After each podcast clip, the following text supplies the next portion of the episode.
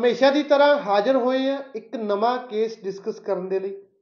ਅੱਜ ਜਿਸ ਮੁੱਦੇ ਤੇ ਗੱਲ ਕਰਾਂਗੇ, ਉਹ ਸਪਾਊਸ ਓਪਨ ਵਰਕ ਪਰਮਿਟ ਦੀ ਐਪਲੀਕੇਸ਼ਨ ਹੈ। ਬਹੁਤ ਵਾਰ ਜਦੋਂ ਕੇਸ ਪ੍ਰੋਸੈਸ ਕਰਦੇ ਆ ਕਈ ਵਾਰ ਇਦਾਂ ਦੀਆਂ ਪੁਆਇੰਟ ਸਾਹਮਣੇ ਆਉਂਦੇ ਆ ਜਾਂ ਇਦਾਂ ਦੇ ਹਾਲਾਤਾਂ ਦੇ ਵਿੱਚ ਕਈ ਵਾਰ ਅਸੀਂ ਪੈ ਜਾਂਦੇ ਆ ਉਸ ਤੋਂ ਬਾਅਦ ਨਿਕਲਣ ਤੋਂ ਬਾਅਦ ਲੱਗਦਾ ਵੀ ਇਹ ਚੀਜ਼ ਅੱਗੇ ਤੋਂ ਅੱਗੇ ਦੱਸਣੀ ਚਾਹੀਦੀ ਆ ਤਾਂ ਜੋ ਹੋਰ ਕਿਸੇ ਐਪਲੀਕੈਂਟ ਨੂੰ ਇਦਾਂ ਦੀ ਪ੍ਰੋਬਲਮ ਨਾ ਆ ਸਕੇ।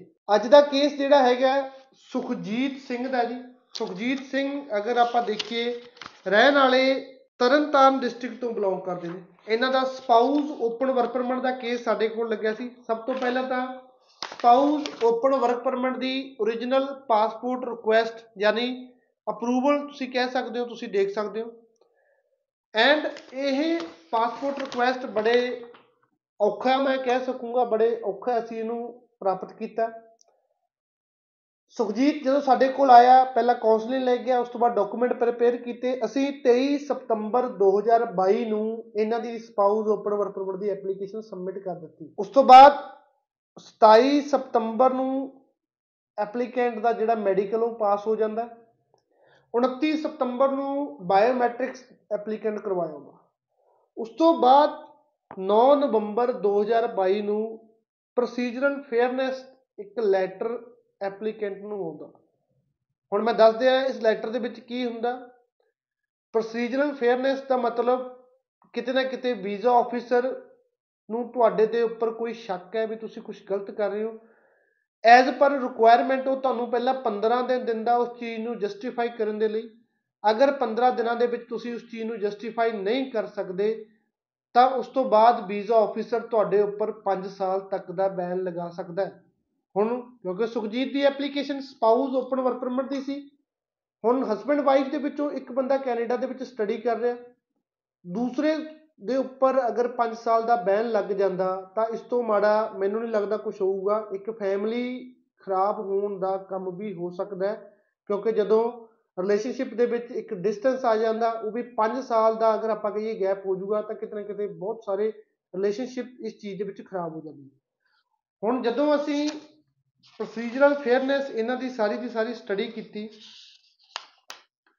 ਤੁਸੀਂ ਦੇਖ ਸਕਦੇ ਹੋ, ਜੋ ਲੈਟਰ ਐਪਲੀਕੈਂਟ ਨੂੰ ਰਿਸੀਵ ਹੋਇਆ।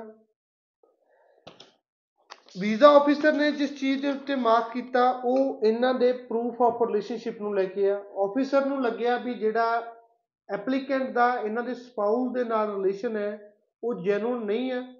ਉਹ ਵੀਜ਼ਾ ਪ੍ਰਾਪਤ ਕਰਨ ਦੇ ਲਈ ਜਾਂ ਵੀਜ਼ਾ ਹਾਸਲ ਕਰਨ ਦੇ ਲਈ ਬਣਾਇਆ ਗਿਆ ਰਿਲੇਸ਼ਨ ਹੈ। ਹੁਣ ਜਦੋਂ ਅਸੀਂ ਵੀ ਇਸ ਦੇ ਉੱਪਰ ਗਏ, ਇਸ ਦੀ ਡਿਟੇਲ ਚੈੱਕ ਕੀਤੀ ਕਿਉਂਕਿ ਆਫੀਸਰ ਨੇ ਕਿਹਾ ਸੀ, ਅਗਰ ਤੁਸੀਂ ਇਸ ਚੀਜ਼ ਦੇ ਉੱਪਰ ਉਹਨੂੰ ਸੈਟੀਸਫਾਈਡ ਨਹੀਂ ਕਰਵਾਉਂਦੇ, ਤਾਂ ਤੁਹਾਡੇ ਉੱਪਰ ਜਿਹੜਾ 5 ਸਾਲ ਦਾ ਬੈਨ ਲੱਗ ਸਕਦਾ। ਸੋ 15 ਦਿਨ ਦਾ ਹੀ ਟਾਈਮ ਇਹਨਾਂ ਨੂੰ ਦਿੱਤਾ ਸੀ।